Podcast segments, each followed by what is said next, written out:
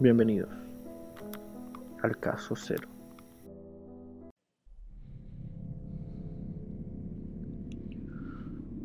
Me gustaría que hoy cerraran los ojos y me acompañaran en, en este pequeño viaje que quiero hacer con ustedes. Un viaje al pasado, pero desde los ojos de dos personas, las dos personas que vamos a hablar hoy.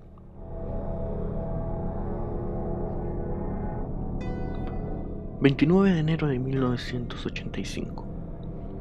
Chile está bajo una dictadura militar. En Quillota, los ex carabineros Jorge Sagredo Pizarro y Carlos Top Collins están parados frente a un cantón de fusilamiento, el último cantón de fusilamiento en Chile. ¿Qué pasa por la cabeza de un condenado a muerte? ¿Existirá el arrepentimiento real? ¿O solo el miedo a tener un arma apuntándote libera algo dentro de ti que finalmente conlleva a decir un mentiroso, un temeroso, yo muy, muy silencioso, lo siento.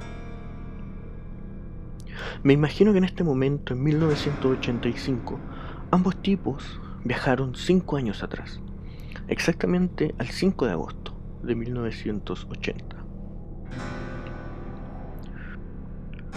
Un Austin Mini apareció colgado en la plaza de Villamar, en el Cerro Esperanza, a metros de caer sobre la Avenida España, esto es en Viña del Mar, Chile.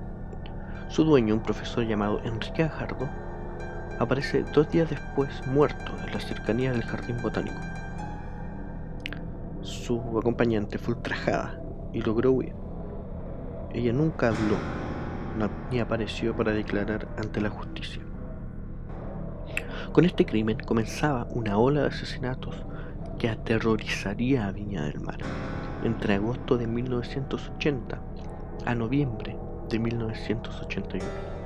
Los psicópatas de Viña fueron apodados y su reino de terror los llevó a cometer 10 asesinatos y 4 violaciones en 16 meses. Sentados frente al cantón, pensando en sus seres queridos, en amigos, en familiares, o quizás con la mente en blanco, Sagredo y Top Collins a puertas de ser fusilados y que sus historias se desvanezcan en sus mentes. Quizás vagaron por el 12 de noviembre de 1980, cuando el doctor Alfredo Sánchez y su novia, la enfermera Luisa Paul Basso, estaban en la cercanía de la laguna Sausalito, lugar en donde las parejas usualmente iban a tener intimidad. Sagredo y Top Collins se acercaron al auto y de unos contundentes balazos en el tórax acabaron con la vida del doctor, mientras que ella, ella fue violada.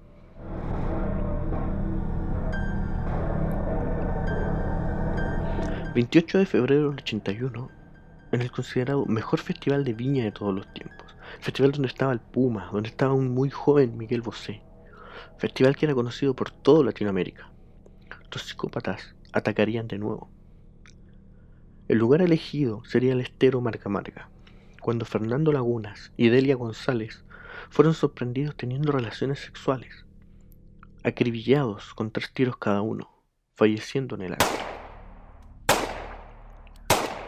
Hasta ahora existía un modo superandi de estos psicópatas y la ciudad estaba aterrorizada.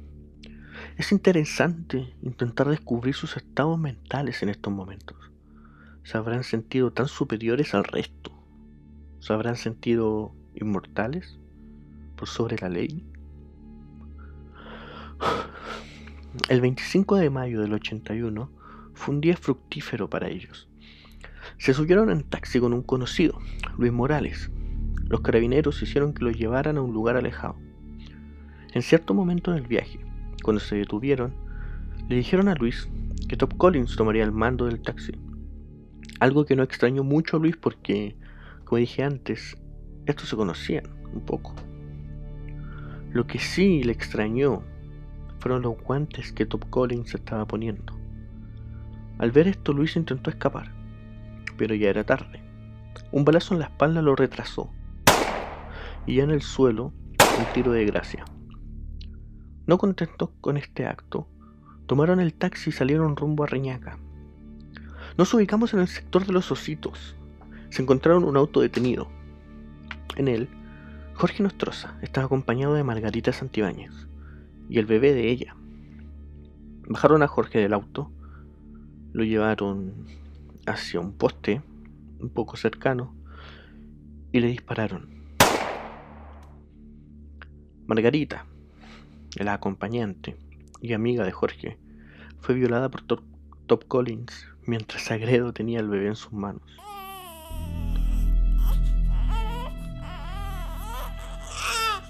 La dejaron abandonada en el lugar.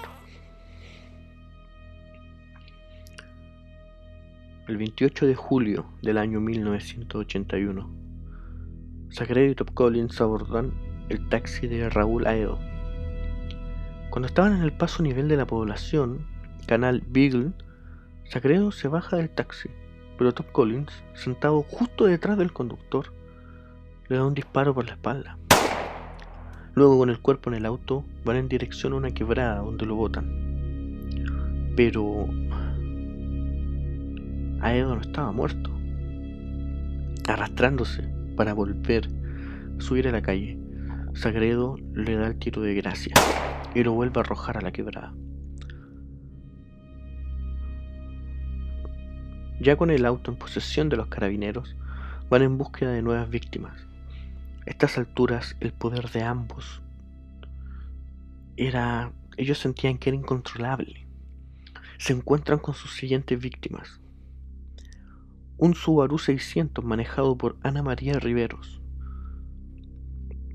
Los carabineros hacen bajar al acompañante de ella, Oscar Noguera, lo tumban en el suelo y Collins le da dos balazos certeros que acabaron con la vida de él.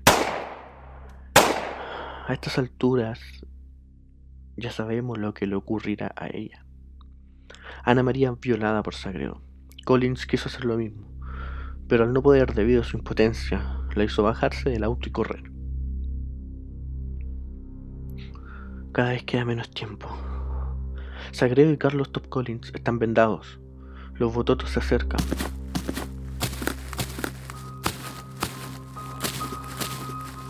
Círculos naranjos pegados en sus pechos a la altura del corazón, como dianas, listos para que en cualquier momento pase la bala. Y se aprieta el gatillo. Primero de noviembre del 81 es el último crimen, la última vida que se iba a pagar. Jaime Ventura y su novia Rosana Venegas, bajo el puente de Capuchinos. La pareja estaba buscando un lugar íntimo para estar juntos. Recordemos que estamos en los años 80, la cultura era totalmente distinta y las libertades igual. Las parejas buscaban estos lugares para pololear, para estar solos un rato. Y eso lo sabían muy bien los psicópatas de Viña. Sagredo camina por el lugar. Se encuentra con un par de muchachos que pretenden dormir ahí. Pero Sagredo, con su potencia, su, bravía de carabinero, lo expulsa. Mientras sigue caminando y se topa con quien serían sus últimas víctimas, detrás de unos matorrales. Cuando se intentó acercar, Jaime le dio un golpe en el cuello lanzándolo al suelo a Sagredo. Lo que le soy a Sagredo es que su última víctima, Jaime Ventura, eh, sabía defensa personal. Entonces logra botar a Sagredo. Pero este inmediatamente responde con un balazo en la espalda cuando Jaime lo deja en el suelo y va a buscar a su novia, Rosana. Le pega un balazo en la espalda, como dije, y cae muerto. Mientras que Sagredo va por la mujer. Y después de ultrajarla, le disparó dándole muerte. Los psicópatas de Viña estaban en toda la prensa, eran carabineros activos, sabían de las rondas, de los procedimientos que se iban a hacer. Tenían toda la información en vivo para que ellos, sin levantar ninguna sospecha, pudieran hacer sus actos. Pero entonces, teniendo toda esta información, ¿cómo fueron descubiertos? ¿quién fue el gran enemigo de los psicópatas de Viña? La respuesta es tan impresionante como el caso en sí. Su mayor enemigo, quien los delató, fueron sus propios egos.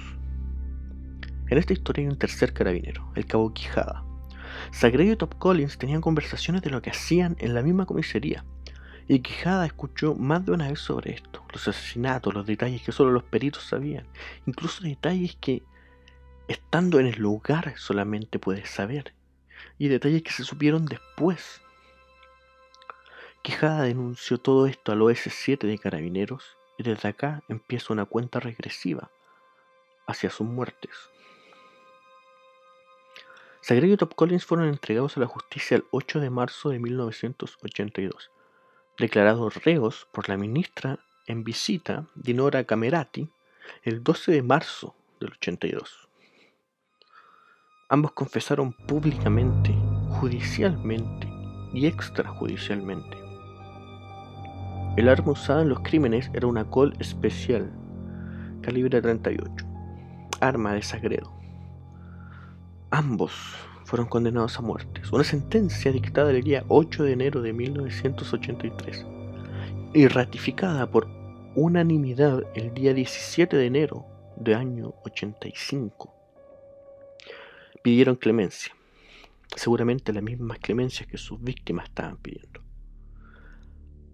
Aún estamos en dictadura en esta historia, así que pidieron un indulto, el cual el dictador en ese tiempo, Augusto Pinochet, les negó.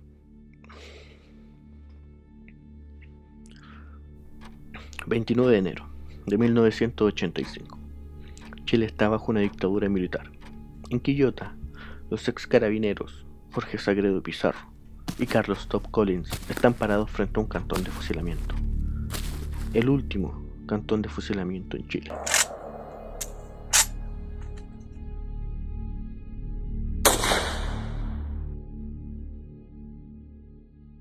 Eso fue un viaje al pasado, un viaje hacia parte de la historia de mi país, Chile, donde estos psicópatas impusieron un, un reino de terror durante 16 meses en Viña del Mar, una ciudad hermosa, de hecho.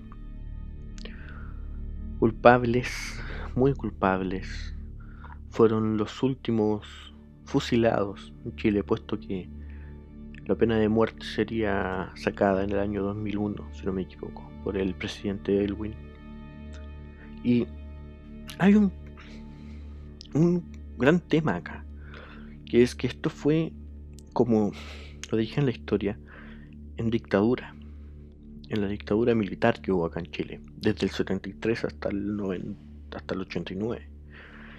Y eso hacía que tanto carabineros como fuerzas especiales, como militar, cualquier persona que estuviera en un rango tanto carabineros como militar, se sintieran con una impunidad inmensa.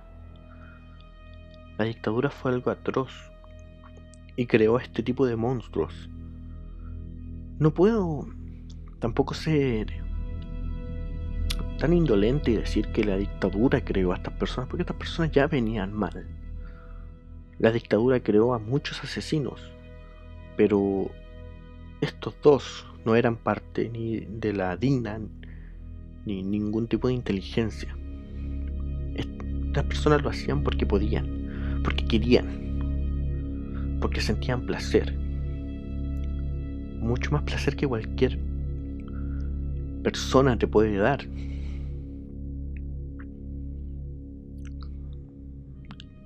No soy partidario de la pena de muerte, pero creo que si alguien la merecía, eran los psicópatas de Viña. Este fue el caso cero de hoy. Muchas gracias por estar acá. Muchas gracias por dejarme contarles estas historias, estas pequeñas investigaciones. Sé que no soy muy pulcro en cuanto a datos históricos, porque tampoco soy un erudito en el tema, pero intento crear la historia. Si me quedo con alguno que otro dato, pueden decírmelo. Tengo el Instagram, Caso Cero Podcast, para que me sigan. Está el Facebook también, Caso Cero Podcast. Pueden buscar los links. Voy a intentar dejarlo en Spotify. La verdad no tengo idea cómo se hace. Voy a intentarlo. Si no, Instagram, caso cero podcast. Espectacular. Y muchas gracias de nuevo por dejarme quitarles unos minutos de su día. Y quizás, solo quizás, entretenerlos y hacerles buscar. Porque yo les cuento la historia, pero ustedes también pueden hacer su propia investigación. Son temas muy interesantes estos. Sin decir nada más, buenas días, buenas tardes, buenas noches, no sé a qué, a qué hora lo estarán escuchando. Y este fue el caso cero de hoy. Nos escuchamos pronto.